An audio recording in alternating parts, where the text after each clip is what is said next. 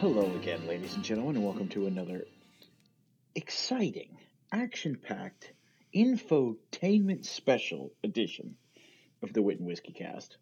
I, of course, am your one of your hosts, Mark Rossetti Jr. Here, along for the ride, is going to be the Pat Summerall to my John Madden. Boom! It's DJ Gagnon. Hi, everybody. We, this week, are going to talk about probably DJ's favorite thing in the world. Next to really peaty bog water, we're going to talk about the king of sports in America American football. Yeah, it's my three favorite things in the world American football, peaty whiskeys, and literally any poop in my video games. You are very anti-categorical in your video games. I use video games to escape. I don't need to be reminded that poop exists. Now, are you a person that does not enjoy a poop? Like, you know, do you camp out in the bathroom? Do you bring reading material? Do you bring like your phone, your Switch, anything like that? Uh, I mean, this is weirdly personal on a rather public forum, but uh, I mean, I do bring a book usually. All right. Well, good. Okay. No, good. You're not just one of those people that's all business like. You don't. You're not just in there for two minutes and you leave. Okay. Good. No, that's what I was getting at. No, I mean, I uh, as a rule, I don't, I don't like pooping outside of my house. Well, now see, I can understand that. There is nothing better than after a long car trip, especially, you know, just going in and setting up on your own throne. I I can understand that. Yeah, no, I, I have bad enough anxiety that I have to wear headphones when I go into a, a public restroom. Oh. Okay. Yeah, I, I I'm not proud of it, but you know, maybe if I'm open about it, other people will be too, and we won't have to feel ashamed. No, there's nothing to be ashamed of. It's like the book says: everybody poops. Yeah, but nobody needs to hear me do it, and I don't need to hear me do it in public, so it's fine. This is the weirdest opening to a football and whiskey podcast in recorded history, but I kind of dig it, and we got here naturally. I I mean the uh, I, I I'll make a segue for you. It's a crap sport. Oh, but um, bum. We always have there's one Englishman on the podcast every time. All right, but before we get into that, what did you do this week besides poop with headphones? well, I don't have to poop with headphones because I work from home all day, so uh, it's all good. Um, no, it, it was a pretty good weekend. We didn't have to, you know, run around the house with uh, electric heaters all weekend. We we actually had heat this weekend, which was nice. Uh, it got fucking cold in New Hampshire. Um, we had like a weird, like crazy rain and windstorm that. I, I don't know what happened, but it, it was a little bonkers, and then everything was a sheet of ice for a couple of days. Um, but no, other than that, uh, Holly and I are running through and doing a marathon of all of the Spider Man movies. Um, and I have a great deal of appreciation for the MCU now, having watched the original Spider Man trilogy. oh, they're not that bad. I absolutely love one and two. I had never seen three before, and I'm glad I saw it. I'm glad I know how that story ends, and I don't ever need to see it again. Yeah, I, I'm generally uh, very. I get very angry when filmmakers break the final part of a trilogy or a series of movies into two parts. You know, your Harry Potters, your Twilights, your Kill Bills, anything like that. But uh, but Spider-Man Three really needed to be at least two movies. It it was like four movies, man. Like there was so many. I said at least two. It, it was absurd. Like that that movie had so many different plot lines in it, and I wanted, I really wanted to like it, but man, Tobey Maguire deserved better. And hashtag not my venom. I always like forget and don't put two and two together that the kid from that 70 show was was Venom. Mm-hmm. And it's just always like, oh yeah, that was also a thing. Yeah, that was also crap. But my boy was in it, Thomas Haden Church, and he was awesome, like he is in everything. So, Was he? Was he Flint Marko? he- Well, he was Sandman. Yeah, yeah, yeah. Yeah. He he was weirdly good. Uh, He's I weirdly good in everything. I I don't I can't picture other things I've seen him in, but like you know it's a weird movie when you're rooting for a guy named Sandman. He's uh, he's done a lot of uh, TV sitcoms of various popularity. Uh, Wings was a big one. Uh, my personal favorite show, uh, Ned and Stacey, he was on that. He's done a lot of weird movies. He was in We Bought a Zoo. He was in that god awful wine trip movie about like going to different wineries and tasting wine and stuff. He was in that. But like a lot of the stuff he's in isn't very good, like Spider Man 3, but he's awesome. Yeah, I guess he was somebody in Hellboy in 2019. He could have been. I didn't see the new Hellboy, so but if he's in it, I might have to now. Yeah, he was a character named Lobster Johnson. That checks. That's amazing. Uh, but yeah, other than that, it was a pretty rote week. Uh, how about you, buddy? Well, we also got that uh, storm that you were t- speaking of. Only for us, it went uh, snow, ice, rain, ice, snow. Woof. So we had a nice little uh, seasonal lasagna outside. And then it also didn't help that it got very warm Monday afternoon and started to melt everything, and then it refroze last night. So basically, everything is like an igloo. There's just layers of shit. Yeah, Uh, Friday, I went out and bought another car, of course you did. which uh, was sort of an impulse buy. Um, Facebook Marketplace should be legal. Uh, you know, we have we have help for any type of addiction. We don't have help for that. It's just, it's so easy. You could browse it on your lunch. You don't have to leave your desk. And then the next thing you know, you've sent a deposit to a creepy guy in Central Philly. Uh, so you know, I bought an '87 Camaro, the Lamborghini of the trailer park, the IROC Z Camaro. And uh, like I said, it was originally an impulse buy, and I drove it home from Philadelphia on Friday, trying to uh, beat the storm. And let me tell you, it's only about a two hour and 10 minute drive as the crow flies, uh, depending on, you know, if you take, if you take the inter, uh, not the interstate, turnpike, it's pretty much just a straight shot. Two hours, 10 minutes, two hours, five minutes. When you don't have a radio or a heater, it is the longest drive you've ever had in your entire life. Uh, so I was by myself uh, doing that. The old man following behind me, and so I originally bought it and was like, "Cool, I'm gonna keep this and just kind of you know fix some of the little bugs and drive it." And then I started decoding it, and it's a very, very, very high option model. And I have to actually get into the nitty gritty and run some of the codes that are on the trim tag but it's a possibility that this might be a one of 900 only, which I had no idea when I bought it. It just looked cool. So then I was like, well, cool. I'll just fix up the little odds and ends that are done and I'll flip it and I'll make a couple grand on top of what I already made. And the wife said no. The wife wants to drive it. So, uh, at least for the summer anyway, I'm going to have uh, an 87 IROC to go with the uh, Cosworth Vega that I bought six weeks ago or seven weeks ago or however the fuck long it's been. And, you know, she's all about it because it's an automatic. She could drive it. And it's a T top car. So when it's the summer or whatever, she'll pull the roof off and go riding around. Um, so I don't know. Stay tuned for that. We'll have a lot of weird pictures, I guess. but this is probably the first time in recorded history I was like, eh, maybe I'll get rid of this, and just nope.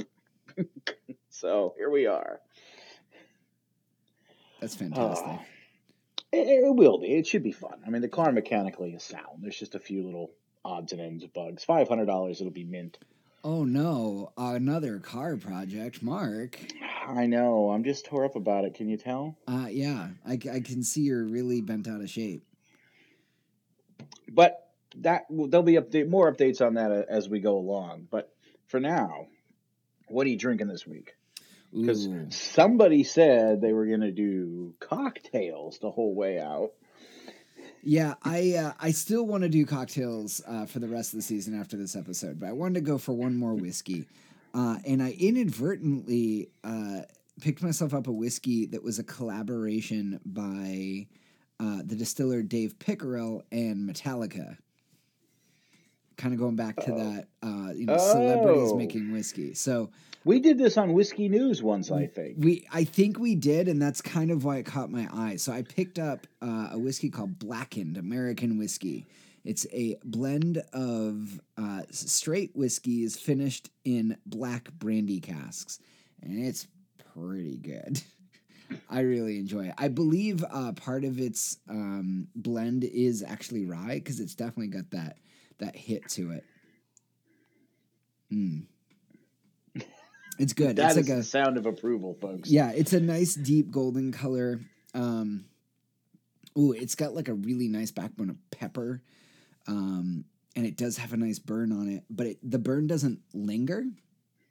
You just kind Okay. of end up with this nice, like charred black taste on your tongue, which is really strange. Generally, like these kinds of uh, smoky, charry whiskeys, that they the burn tends to linger. With this one, the the burn's over like that, and then it's just you just get that that nice charred heat. It's really good. I definitely recommend it. It's kind of a weird, uh, a, weird flavor profile because of how quick that burn lasts, but um, yeah, I definitely recommend it. it it's really tasty. Uh, it, it was a pretty good price point too. I uh, I think it was like forty five bucks, and it was five bucks on sale, so about fifty. Um, it's ninety proof, so you know it, it's not going to knock your socks off right away, at least. Um, but yeah, it's really good. I I tend to like things that are cask aged, and I love the idea of black brandy casks. It just, it sounds very emo in a great way. Who says Metallica hasn't done anything good since Ride the Lightning? Mm. But nevertheless, that sounds pretty good. I'll have to keep an eye on it. Although here in Pennsylvania, we don't get a lot of the fun celebrity whiskeys. Although someone told me that down in Allentown, there was a couple bottles of the ZZ Top bourbon, but I haven't had a chance to to hop on the uh, turnpike and go take a look. I, I figured that's where you were aiming with your beard mark. So yeah, you're definitely need to get a bottle of that. Billy Gibbons and I share a great deal of interests: uh, beers, beards, beers, hot rods, whiskey. He plays guitar, I play bass, but you know, electric instruments. uh, well, for me, on the other hand, I uh, picked up a bottle of uh, Belle Meade Sour Mash Straight Bourbon Whiskey, or you might see it written online, just Belle Meade Classic. And this is uh, the it's the entry level bourbon of the signature line of the Nashville distillery.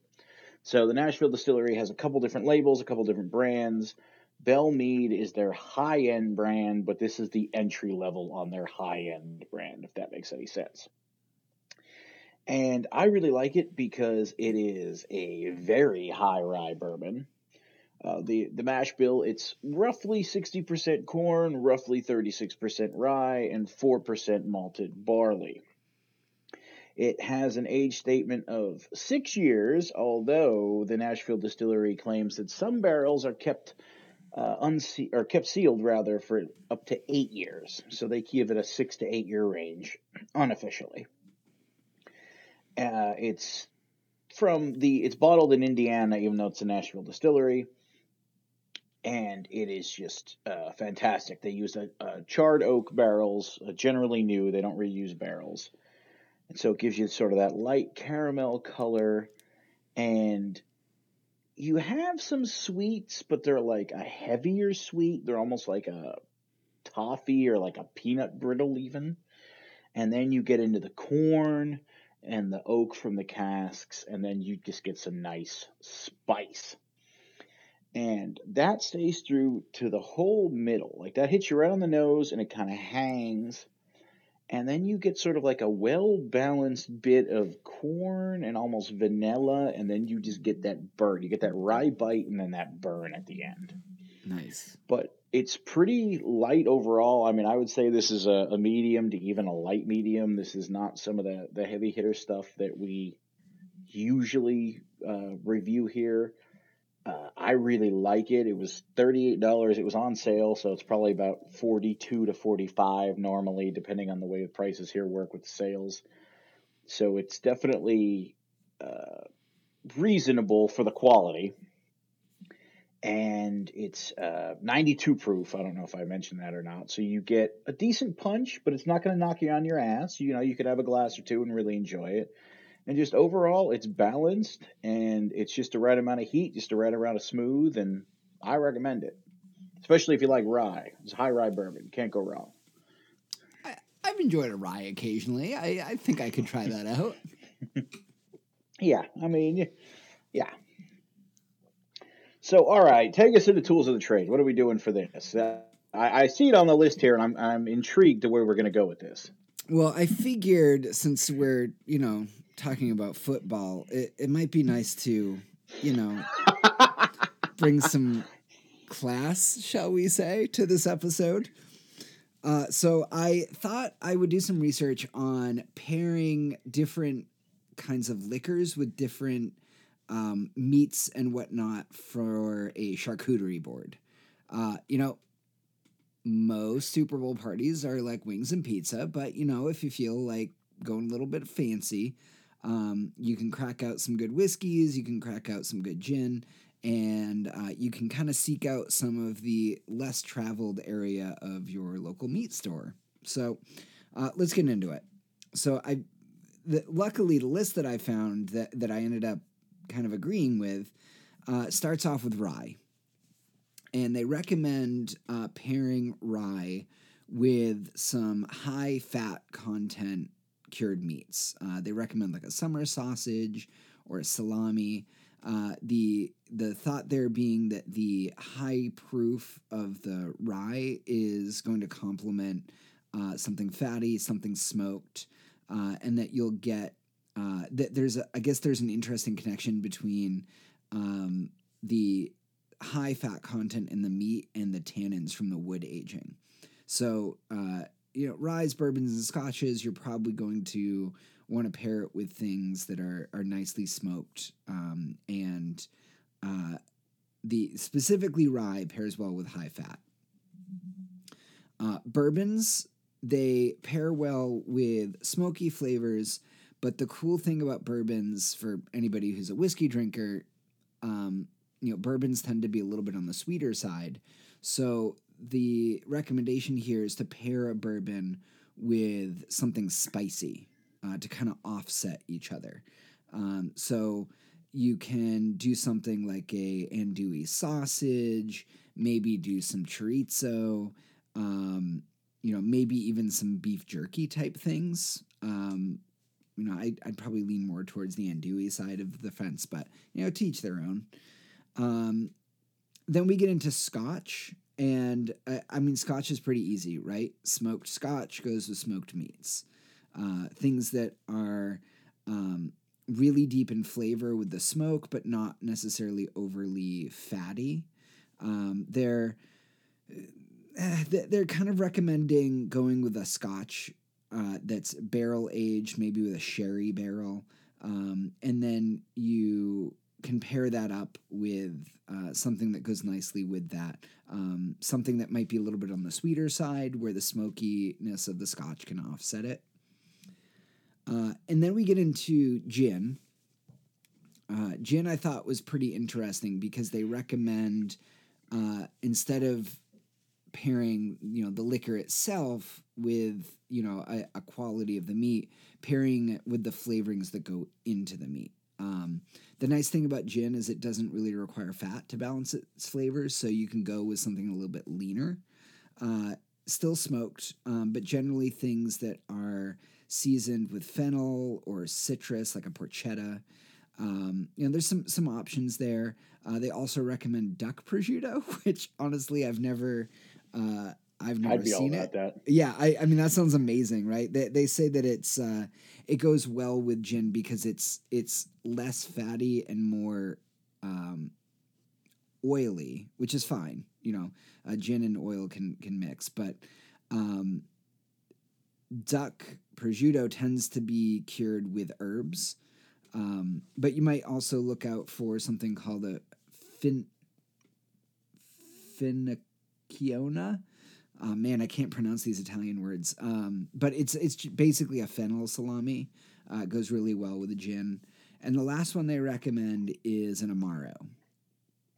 Uh, and Amaros work kind of like gins, uh, but they recommend pairing it with something a little bit more earthy. Uh, you know, maybe like a liverwurst or a, a fernet uh, or a speck, something like that. And they recommend that if you're not a if you're not well versed in Amaros and you want to get into it, uh, they recommend uh, beginning maybe with something like a nonino, uh, which is uh, infused with saffron and orange. Uh, it, I guess they call it the gateway drug for people that don't like Amaro. so uh, I thought that out. was yeah, I thought that was uh, pretty interesting. Uh, these recommendations came came from Jeff Faile, the beverage director for the neighborhood restaurant group's uh, latest Washington D.C. opening, The Partisan. So something to uh, consider there. Uh, feel free to check out The Partisan in D.C. I'm hoping that that's still open. Uh, this article was written in 2018, but gives you some good options there. Um, if I were to hazard a guess on expanding this a little bit, I might pair something salty with scotch as well. I don't, I don't know why that makes sense in my head. Um, but I, I a little feel, caviar. I could go with that. A little yeah, caviar and a nice single malt. Yeah, or or some nice. You know, you can quick pickle some of your own vegetables if you'd like. Um, you know, some uh, a nice pickled beet might go well with. Uh, you are with, so bougie. I, I know. I really am. I'm so extra. It's not even funny. Um, but yeah, I you know I, I have some friends who actually smoke their own meat as well. So there's some definitely some options there, uh, depending on how you want to pair things and if you got a bunch of time in your hands and want to experiment, try smoking things uh, with some fennel and and s- some citrus and and uh, try out that gin or amaro pairing. I think that would be really tasty. I just love the fact, you know, for years and years, I used to have uh, Super Bowl parties, and they used to be quite the rager. And a lot of my friends would bust my balls because partly they did it because I was cheap. I didn't go out and buy just you know the cheese and crackers and salami platters that were already pre-made because that was a lot more money. So I would buy the blocks of cheddar and I would buy the the blocks of mozzarella and, and the things of brie, and I would cut up my own, and they were making fun of me for that, like, ooh la la, mister, I have to cut it up myself. And you're just like, you could quick pickle some stuff. it's no big deal. Yeah, I mean, it only takes like, what, 15 minutes to quick pickle a jalapeno? That's nothing. You heard it here first, folks. Yeah, I mean, imagine that. Like a, a nice, quick pickled jalapeno, quick pickled, pickled with some lime and some sugar, a little bit of salt, pair that with a nice bourbon you're off to the races, man. What do you got for uh, whiskey news this week, mate? Well, this is something that probably won't apply to a lot of our listeners. Hell, will probably won't apply to us most of the time. But you know, this weekend I went and I made an impulse buy when it came to a car, and I'm lucky in that I've grown up in that world and I know what to look for and I know what to check out to make sure something is legit. So this article from the New York Times caught my eye because it's sort of in the same vein, but it's for whiskey. It's about the increasing number of just blatant counterfeit bottles of expensive whiskey. Huh. Now, for the most part, across this uh, article, they're talking about bottles that will retail for a thousand dollars and up. So again, most of it is not going to apply to our listeners or to us. But if it does apply to you, and hey, salut, if it does apply to you, let me tell you, uh, here's a few things to keep on the lookout for because there is a very limited number. I mean, any of the Van Winkles, we, we talked about it on the podcast a couple of weeks ago. You know, Pennsylvania literally does a lottery for the opportunity to buy a bottle. Mm. That's how few there are.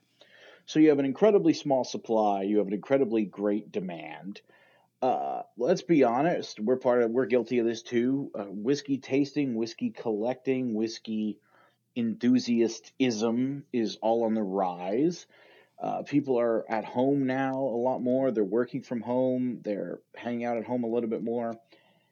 Having a, a little drab in the morning, it's not uh, nearly as taboo as it was. So this all contributes. So if you're going to go and buy a really expensive bottle, uh, here's a few things you could do. One of the easiest ones, and one of the ones that I was surprised was so blatant, and uh, the the example this article gives is Pappy Van Winkle, but you could do it with pretty much any of these high end whiskeys.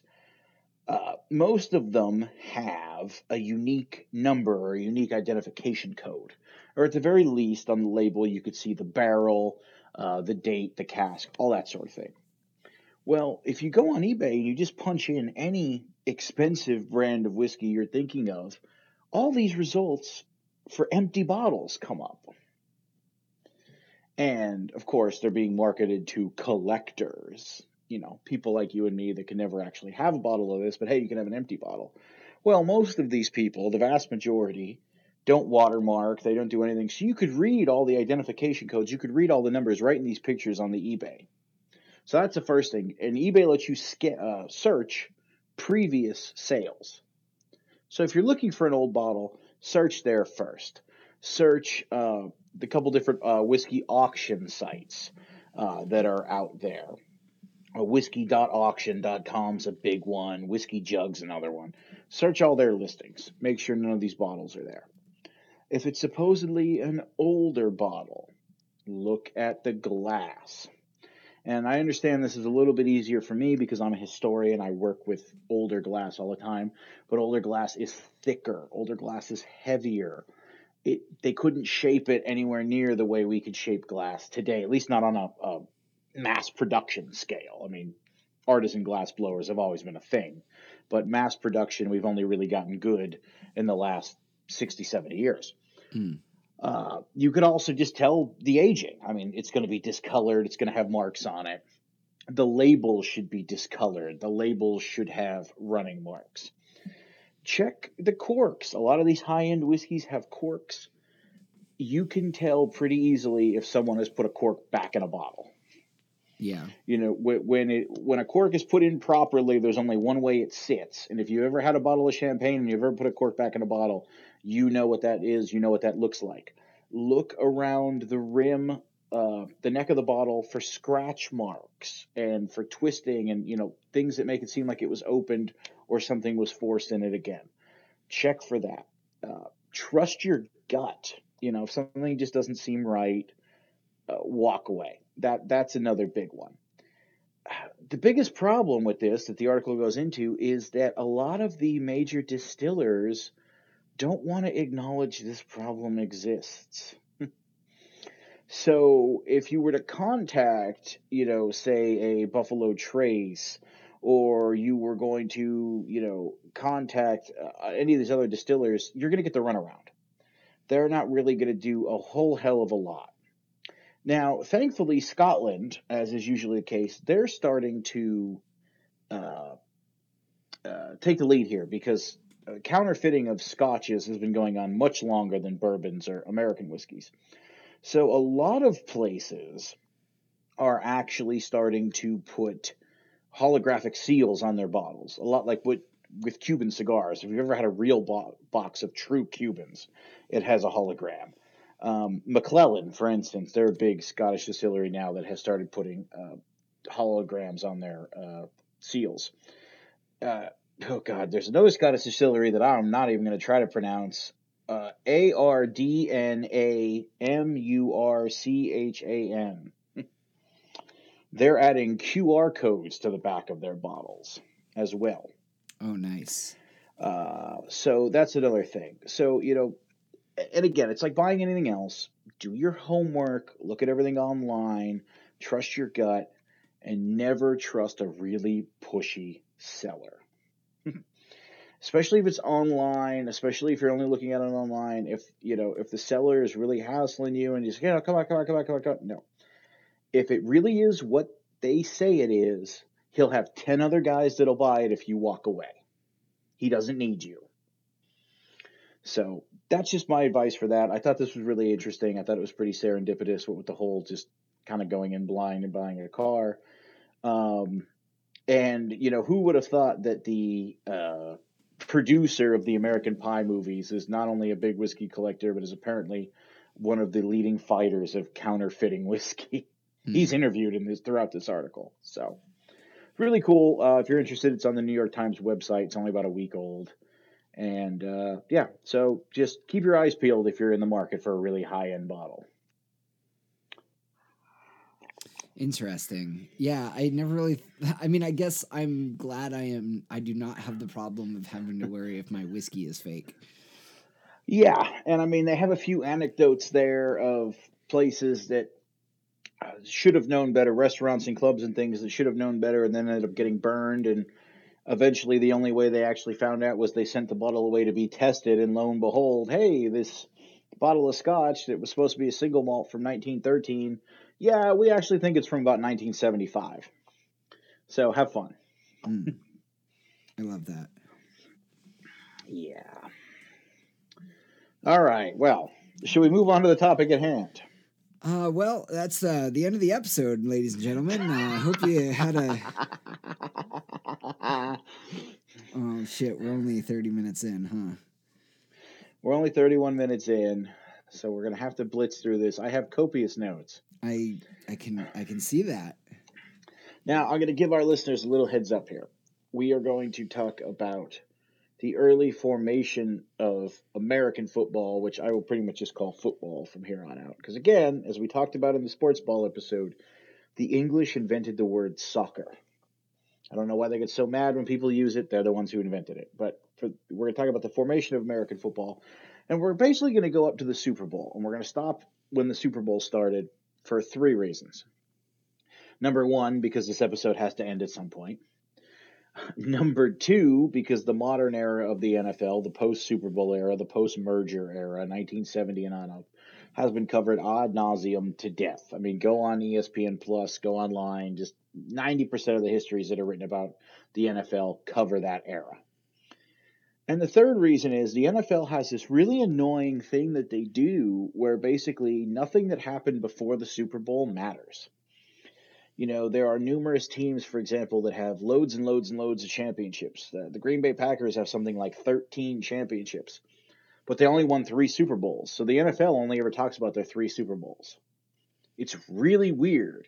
Like in the history books and in the record books, the NFL recognizes everything from 1920 to 1970 but they never talk about it. And I don't understand why. So we're going to talk about it. so let's start at the very beginning, shall we? Sure. Foot- football, American football, is one of numerous games that evolved from what we Americans call soccer. You have soccer itself. You have traditional rugby. You have rugby sevens. You have American football. You have Canadian football. All of these games came from the same birthplace. And even before traditional soccer, you have these English mob games that were being played in the 1700s and the 1800s, where literally entire towns would come out and they would play on a side. You'd have 30, 40, 50 people on a side and you would try to get a ball across a town. And these were insane affairs. Basically, think like gangland fights, but in the context of sporting event. Very little rules, um, very low scoring, very bloody, very violent, very destructive. And it's from here that American football begins, and particularly in the colleges. So Princeton had their own version. They called it Ballown, B A L L O W N, and they began playing this game in 1820. A few years later, Harvard began what they called Bloody Monday, which this was fantastic. They used to uh, put the sophomores against the freshmen, and basically the whole idea was you would just violently attack the freshmen. Uh, on the grounds of Harvard while playing this game. And the idea was to just beat them up and injure them as much as humanly possible. And that started from 1827 and then eventually was banned in 1860 because the town of Cambridge just came out and said, enough. These are just controlled riots under the guise of hazing. Yale followed suit also in 1860. They banned all types of football games, football, soccer, uh, you know, town games, anything like this, because again, you would just have the better part of a hundred people congregating in a riot trying to play this game. Meanwhile, all this is going on, rugby starts to break away from soccer.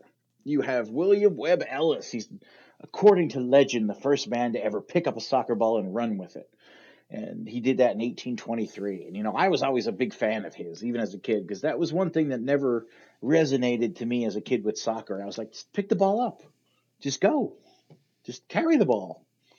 Well, William Will Ellis did it in 1823. And so that started to break away. You would have what the running game, which eventually became rugby. So, 1860, pretty much across New England, all collegiate versions of football are banned. However, this doesn't last very long because the students really like it. The schools want to keep the students happy.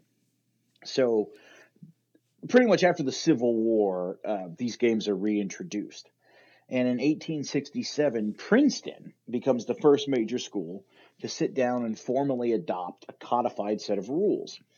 But the thing is, they actually adopt the rules of the London Football Association. And, what? And, and the London Football Association, for those of you who don't know, is still the governing body to this very day of soccer. So they basically sit down and say, we're going to play by soccer's rules. And soon, uh, soon after, a bunch of other New England schools follow suit. Interestingly enough, however, the Montreal Football Club, and of course Montreal, Canada, adopts what they refer to as the running game, which is the derivative of what uh, Mr. Webb Ellis began with picking up the ball and carrying it. So keep that in mind, that's going to come into play later.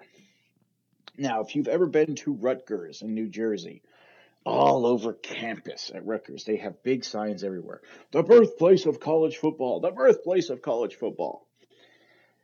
And yes, they did play in what is considered and recognized by the NCAA as the first collegiate football game. It was held on November 6th, 1869, and Rutgers actually won it. It won it 6 to 4.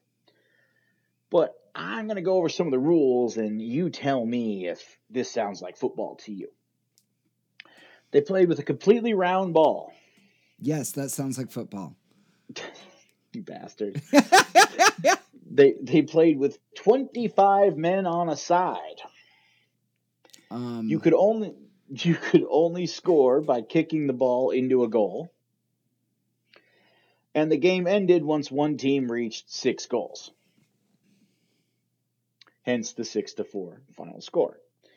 Now, a week later, they had a rematch at Princeton, and they played under some modified rules, which saw Princeton win 8 to 0. And again, it was pretty much a soccer game.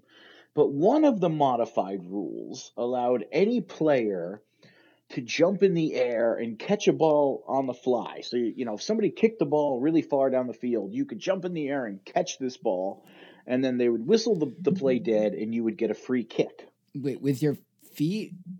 No, no, no, with your hands. All right, because I'm just picturing Princeton ninjas running around this field right now. No, no, no, no. You could jump up and catch the ball. Like so, imagine like what a soccer goalie does when he runs out and you know jumps up and catches the ball. You could do that in the field, and if you did that, they would whistle the play dead, and they would award you a free kick. Now that just sounds like some weird ass 1869 quirk in Princeton's home rules but this still technically exists buried in the NFL rulebook today. This is the fair catch kick, one of the most obscure rules in the NFL that hasn't been utilized since the mid 70s. But it's still perfectly legal to do in football today, and it comes back directly to this first recognized football game. And really, it's the only link between what we consider football and this weird ass soccer game. So the game continued to evolve, and by the early 70s, so you know, it was 1869 was the was the first recognized game between Rutgers and Princeton. 1870, 1871, 1872, all these schools are playing each other. New York, New Jersey, Pennsylvania, all of New England. Colleges are playing each other. Every school has their own set of rules. And I like that. It's most... kind of like a chaos. Like every school is their own league. Yes, essentially. And I mean, a lot of the big stuff was the same, but a lot of the big stuff wasn't the same. And you, what you would do was you would play by the home team's rules. So you would often see these series where, you know, I'm going to go up to DJ's house in New Hampshire and I'm going to play DJ's team. Well, then the next week he's going to come down here to Pennsylvania and he's going to play my team. We're going to play by my rules. And so most of the time the home team would just win and the series would be a 1 1 tie and absolutely nothing would be gained. So uh, to do this, the schools realized they weren't they were getting nowhere. You you could not form a league based on this, as DJ said. Every team was basically their own league. so in 1873, Yale, Columbia, Princeton, and Rutgers all meet in New York City, and they they come up with a standardized set of rules that was based on a hybrid of uh, the Football Association, who we mentioned earlier, and the Rugby Union which is now the new governing body for this new sport of rugby. Rugby Union had only been formed in 1871, so it's only two years old at this point. Harvard, however, did not like any of this. And so they left and they kept playing by their own rules, which gave us the Harvard versus McGill game. So in 1874, now one year following the New York Conference, Harvard played McGill University, and McGill University is in Montreal. And remember what we said about the Montreal Football Club. They adopted the running game. Up in Canada, they had still been playing their own version of football, much like they still do to this day. So the first game was played under Harvard's rules, which is pretty much soccer, and Harvard won 3 0. The second game, however, was played in Montreal under McGill's rules, and it was pretty much just modified rugby, what they were still calling the running game, and it was a nothing nothing draw. Hmm. However, Harvard loved this shit. of loved, course they did. They loved the idea of picking the ball up. They loved the idea of running. They loved the idea of tackling. And they especially loved what in rugby they call the try. And if you've never seen a rugby game, the try is just what rugby calls a touchdown.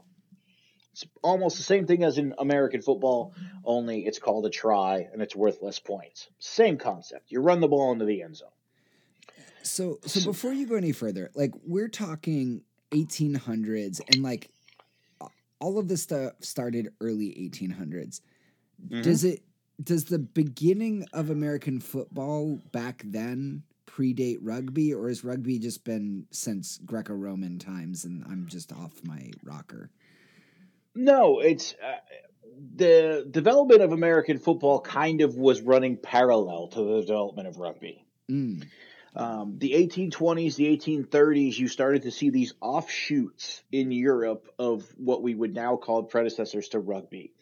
But it wasn't until 1871 that its governing body was formally founded. Uh, but throughout the latter part of the 1800s, rugby is developing, American football is developing. People are still playing soccer. You know, it's still one of the most popular sports on the face of the earth. But everywhere you go is kind of playing a football based game a little differently. It's kind of like the development of baseball. You know, you had rounders and you had town ball and you had the Massachusetts game, all these different games that were all kind of the same, but we're all kind of different, but they're all developing at different time, like at the same time in different areas. So it was the same thing with American football. It was the same thing with the Canadian running game. The same thing with rugby, and then rugby has a split later on. I was looking a little bit into that. I got down that rabbit hole, but I guess in the later part of the 1870s and the early 1880s, there's a split in rugby, and that's all happening while this is going on. So it's chaos. Uh, but Harvard liked rugby, and they liked to try what, what, what's called in rugby the try. So they began tweaking these rules a little bit, and on June 4th, 1875, they played Tufts University in what I would argue should be the first recognized collegiate football game. Mm-hmm. The teams were 11 on 11, like they are today. Carrying the ball was perfectly legal, as a it is today. And when you tackled the ball carrier, play stopped, just like it does today. Uh, this was actually really popular with not just Harvard, but Tufts liked it. A bunch of the Massachusetts universities liked it.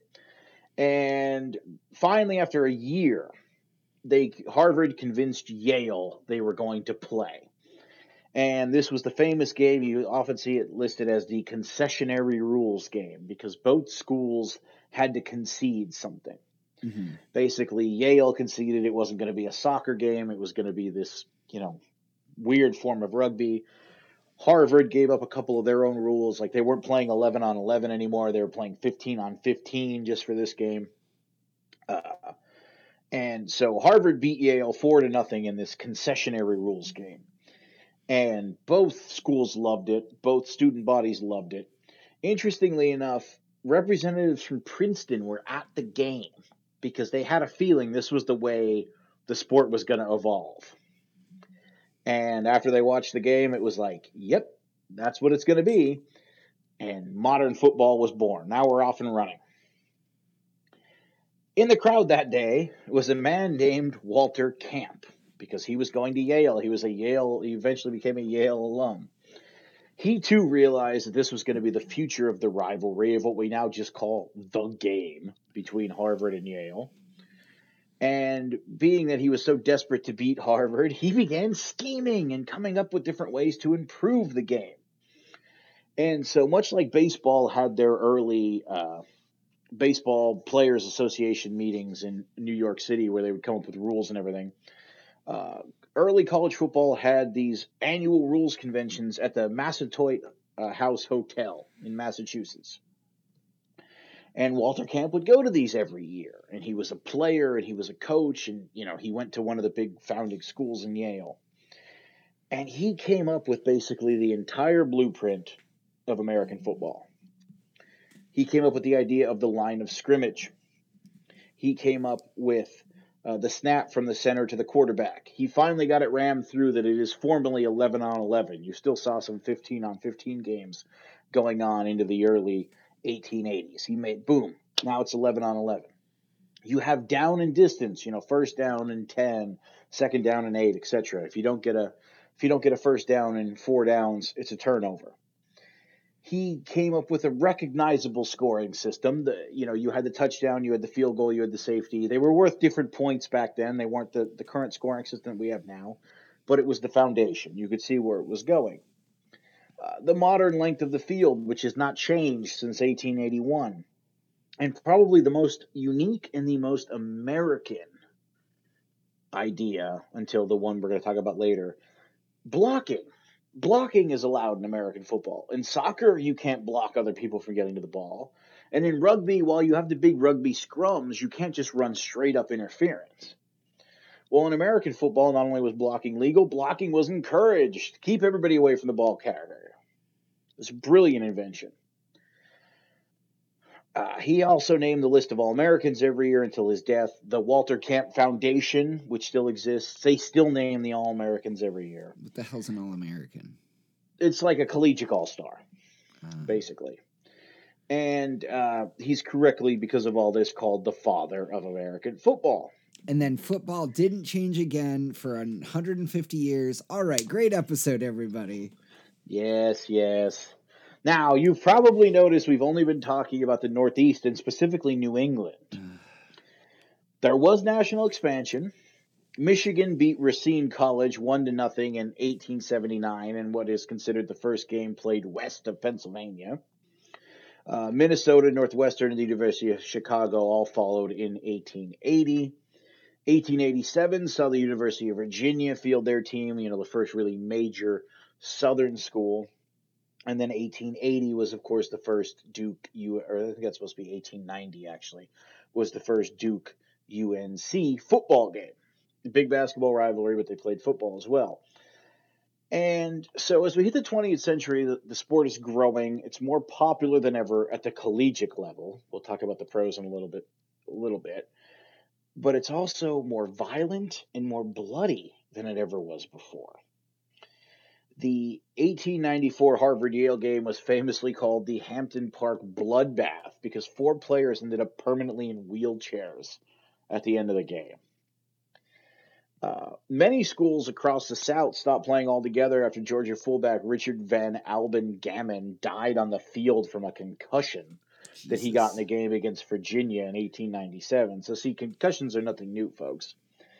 In 1905, no less than 19 fatalities occurred on the field during games.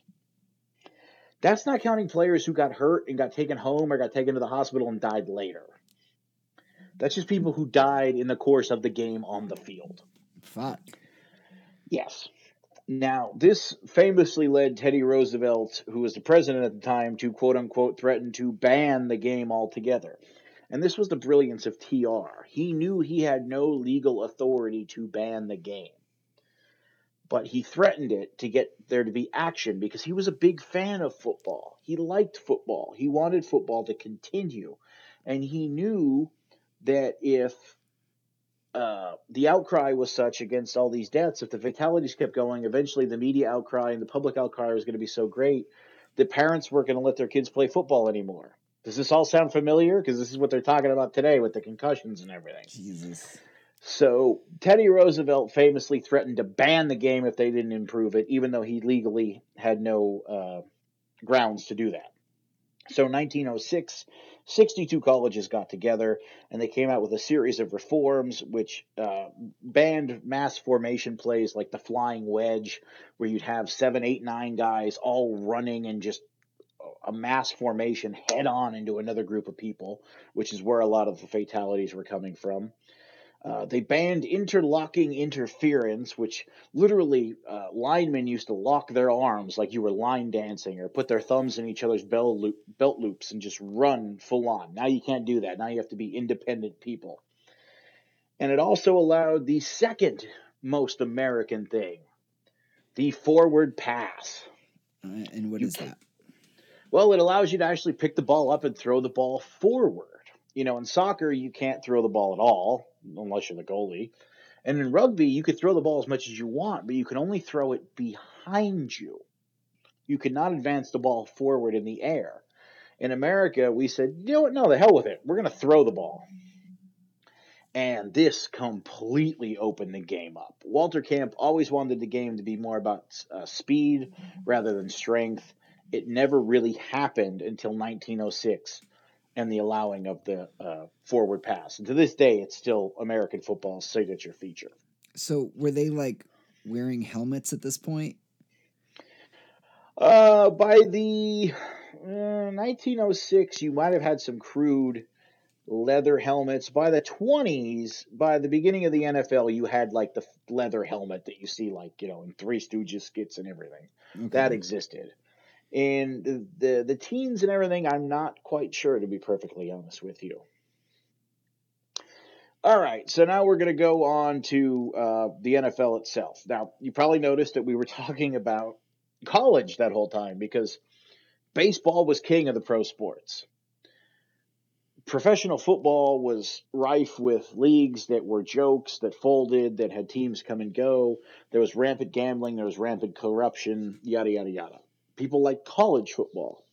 Hockey was a niche sport, much like it is today, and basketball hadn't been invented yet. So that was your your sports world in 1920. And on August 20th, 1920, four Ohio based football teams met at a Hupmobile dealership. You ever hear of the Hupmobile? It's an old car, it doesn't exist anymore. But the most American of sports, of course, started the one great American love, the NFL, started at the other great American love, cars, you know, at a car dealership. And their official stated goal was to quote unquote raise the standard of professional football in every way possible to eliminate bidding for players between rival clubs and to secure cooperation in the formation of schedules. Basically, they're acknowledging that uh, money is an issue, competition is an issue, ridiculous schedules are an issue, and we're going to try to make professional football, dare I say, professional. And so this league became the American Professional Football Association, the AFPA. It had 14 teams originally that were based in six states. Two of these teams, the Chicago Bears and the Arizona Cardinals, still play in the NFL today. Now, despite all that hubbub about formation of schedules and cooperation and professionalism, you could play basically whatever schedule you wanted to play. You could play more games, you could play less games. You could play teams within the uh, AFPA. You could play teams outside the AFPA. You could play college teams. They didn't really care. And whoever had the best winning percentage at the end of the year were the champs. So the Akron Professionals, the Akron Pros, are recognized as the first NFL champs with a record of eight wins, zero losses, and three ties. They played 11 games. Other teams played like 16 or 17. It was ridiculous. In 1922, the AFPA became the NFL, the National Football League. And in 1932, a quirk in this terrible league rules, because they kept this system where you could schedule as many teams as you wanted, and whoever had the best winning percentage won. They kept this system until 1932 when there was a tie. And so, because of that, they had to have a one game playoff for the championship, which the Chicago Bears won. And this playoff was so popular with the media, with the fans. They made so much money off this. It was on the radio, it was everything.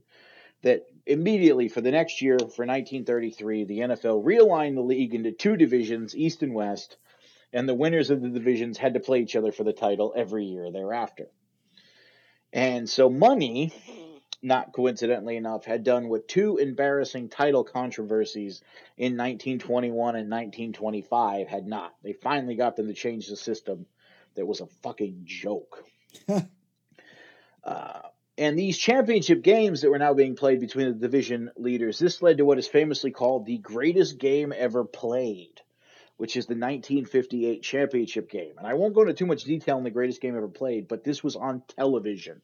People could watch it for the first time in their homes. It was the title game for the league. It was the New York Giants and the Baltimore Colts, two big market teams and it went into overtime. It went into sudden death overtime. It was a close game. It was a tie game, and people actually got to watch it. And this is considered by a lot of sports historians to be the point when football overtook baseball as America's number one sport. Was after that game. Uh, while all this was going on, you had numerous leagues that were always popping up to challenge the NFL as the premier football league. There were three versions of the AFL, three different American football leagues. There was the AAFC, the All American Football Conference. There was the WFL, the World Football League, which was a lot later. And they all fell at one time or another to the might of the NFL. And usually, when a league would fold, the NFL would take a couple teams from it. The LA Rams joined uh, from the 1938 AFL. The Cleveland Browns and the San Francisco 49ers joined from the All American Football Conference, and they're all still playing today. They came from other leagues.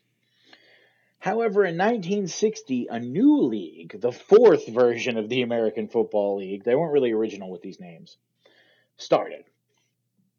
And using the power of television, more specifically, color television, the AFL established them as a match for the older league. The AFL had a weekly schedule not too dissimilar from what we have today.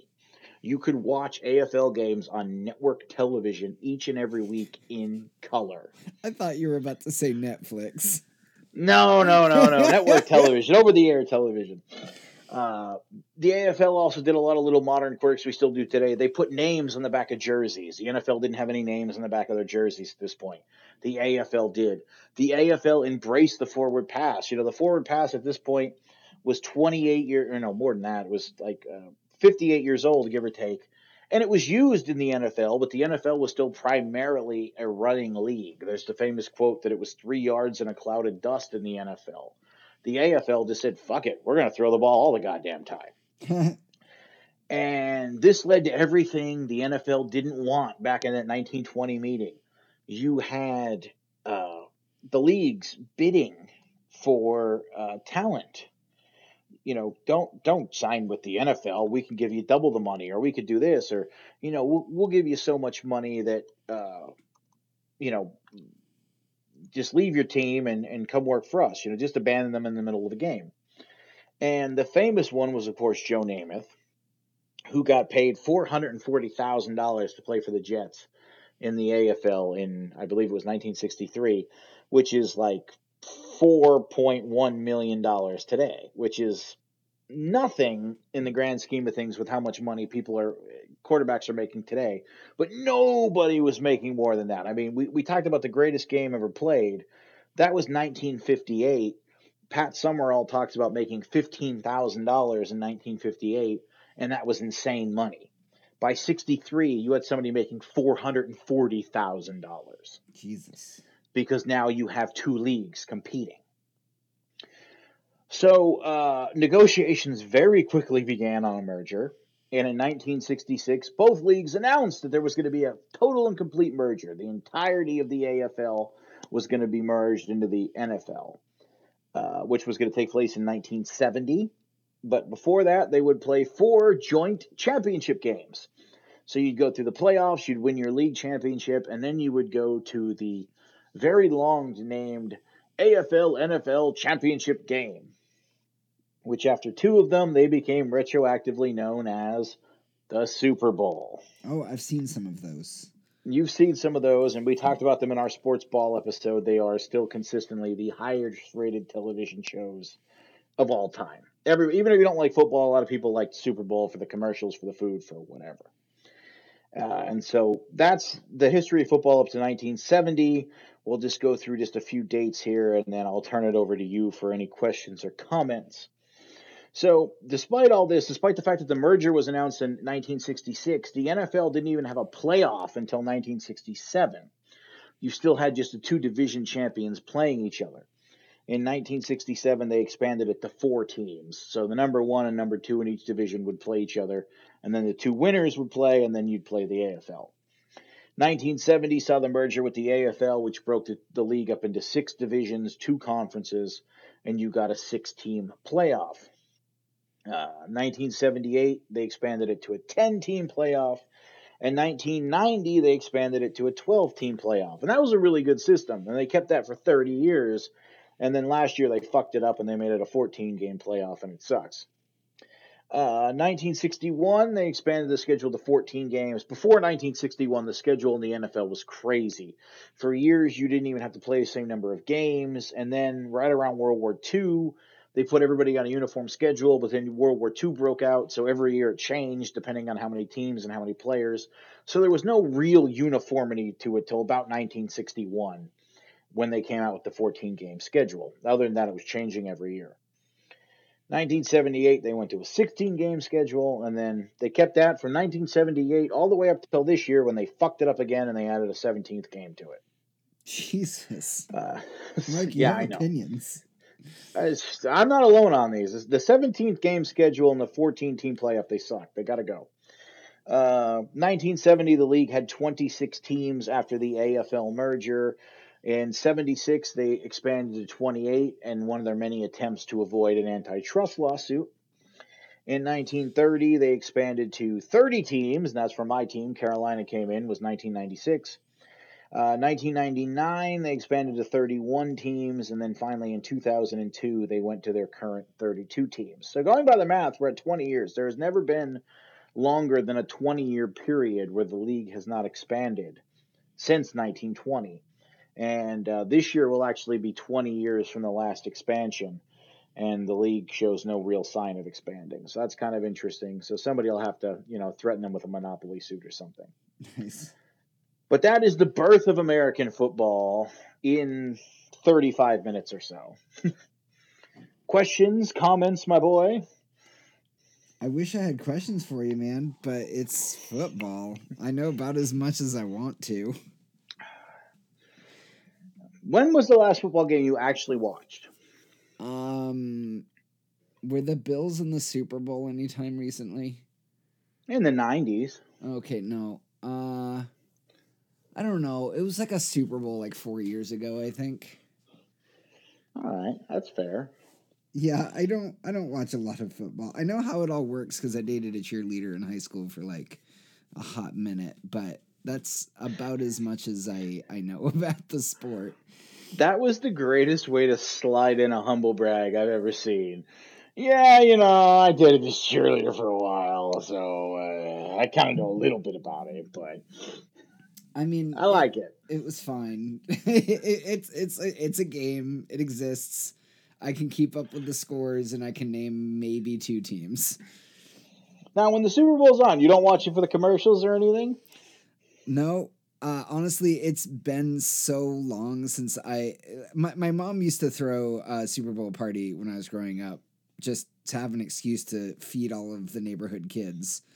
Um, and honestly, I without that being part of my you know yearly existence, I just don't even remember that the Super Bowl's on at this point. I, I work in IT, man. Like, there's fewer people who are into football than you would Cool. think, so they don't talk about it very often at work. No, the only reason why I ask is, you know, the librarian where I work, she does not like football. She doesn't know anything about football. I don't think she could name one player, or one team, or anything. But she DVRs the Super Bowl every year and just fast forwards the game and just watches the commercials. Yeah, I don't even do that. You can watch the commercials on YouTube. Well, yeah, now you can. And, you know, that kind of pisses me off because I, as much as I enjoy football, I enjoy the commercials just as much. But anymore, they're spoiled before the game's even on. Yeah. So I don't, I don't like that aspect of it. We need to go back to the old way. Yeah, usually the Monday after the Super Bowl, uh, I'll, I'll go into work and people will be like, "Oh man, did you watch the Super Bowl?" And I'm like, "Who are you asking?" Bitch, do I look like I watched the Super Bowl? So that's that's football. The playoffs are going on now. As you listen to this, the second round of the playoffs will be starting. So if you're into football, check it out. If you're not into football, that's cool too. But hey, you can impress your friends now because you know just a tiny, minute fraction of the Mhm. history of America's game. Or if you're a huge fucking nerd, uh, learn just enough about the like the big five sports in the U.S. and then uh, give yourself a small competition every day to see how many you can fuck up in a single sentence. What's the fifth? Uh, baseball, basketball, football, hockey. Uh, isn't there a fifth one? No. I mean, if, if you're going by attendance, it's NASCAR, but even I wouldn't consider it a big five. Uh, I usually mix soccer in there. No, no, this is America, son. I don't know. Soccer's gotten way more popular in the last like five years. Well, it has, especially on the youth level. But the sad part is, eh, we have a professional soccer league, but basically, like, if you were to put it in Europe, it would be like such a minor league. Like, the level of competition in our pro soccer is so terrible. And that's why we suck at the World Cup and the Olympics. Yeah. Uh, so no, you you you you can't you you can't count that. I mean, may if you're going women's sports, it's probably number one. Our women's soccer team's fucking awesome. Um, but if you're going men's sports, no. yeah, I, no. I feel like we need to be celebrating our, our our women's soccer team way more because they just keep bringing home championships. yeah, they just win a lot. But the problem is, it's soccer and they're in America. if Yeah. they were in any other country in the world, they'd probably be heroes. Yeah, it's true. But all right, take us the fuck out of here. Well, uh, thanks for uh, not falling asleep in this episode. I, I, I feel pretty good about that. Um, uh, if you like what you listen to here, well, I'm sorry, we're never going to talk about this topic again. But uh, we'd That's love it. probably true. We, we'd love it if you gave us a like and a subscribe. Uh, throw throw us out a rating out there on iTunes. Pre-save us some Spotify. Definitely helps us move up in those charts. Uh, Want to remind you that we do have a website where we uh, semi regularly. We'll probably do a few more blog posts, Mark. Um, we post. I have a bunch of them written that I just haven't posted. I need Yeah. to get on that. Yeah, fair. Um, but we're also, uh, you know, Spotify, uh, Spotify, Apple Podcasts, Podbean, Listen Notes, about 500 other places. Um, we are, uh, the website is the uh, dot com, and we are out there on Facebook and Instagram at the Wit and Whiskey Cast. There is uh, an E in whiskey and no H in wit, despite what Mark may tell you. Um, Boo. uh, are, are we starting it next week, Mark? Yeah, I think we are. Uh, we're gonna start uh, the Roman Empire. It's probably gonna be, well, it's definitely gonna be two parts. It may be three. We have to see how it goes. So we'll give Mhm. ourselves a cushion. We'll start it next week, And I've been debating on where to split these episodes. So I think we're going to do the seven kings of Rome and then maybe a little bit of uh, the Roman Republic. And then part two could be the empire and the fall and et cetera, et cetera.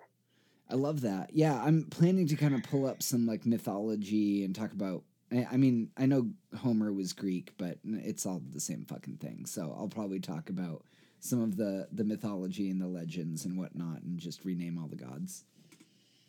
Pretty much. Yeah. Thanks, Rome. uh, but of course, we want to give a shout out to Nuno Henry Silva. Thanks for coming on last week, Nuno. Thanks for uh, uh, the use of our intro and outro music. Uh, make sure to check the Sound uh, Cloud for um, for his music, and, and we'll we'll put that and his uh, latest book into our show notes. Um, but yeah, that that wraps up American football. Everybody, I'm so glad it's done. And you know, uh, on that great great segue, I just want to say uh, big shout out to everyone, all the new listeners that we apparently have. Um, you know, oh God, what did I do there? No, all the new listeners that we apparently have, because the uh, our numbers are like through the roof lately for oh, wow. downloads and for listens. Um, so, you know, thank you to all of our fans that have been with us from the beginning, and thank you to the people that are uh, with us for this. Hopefully, you like what you hear, and hopefully, you're going to stick around. Uh, we have a pretty big back catalog if you haven't checked that out. But the last five or six episodes or so have been rather popular, and that's kind of neat to see. So, welcome. Yeah, that's awesome. Uh, feel free to engage with us on social media too. Let us know you're out there. Uh, I usually get some some DMs here and there of, of, people saying, "Hey, good episode." But you know, it's uh, it's always nice to hear from fans, and uh, you know, tell your friends if you like what you're listening to. But um, you know, until next week, cheers. Salut.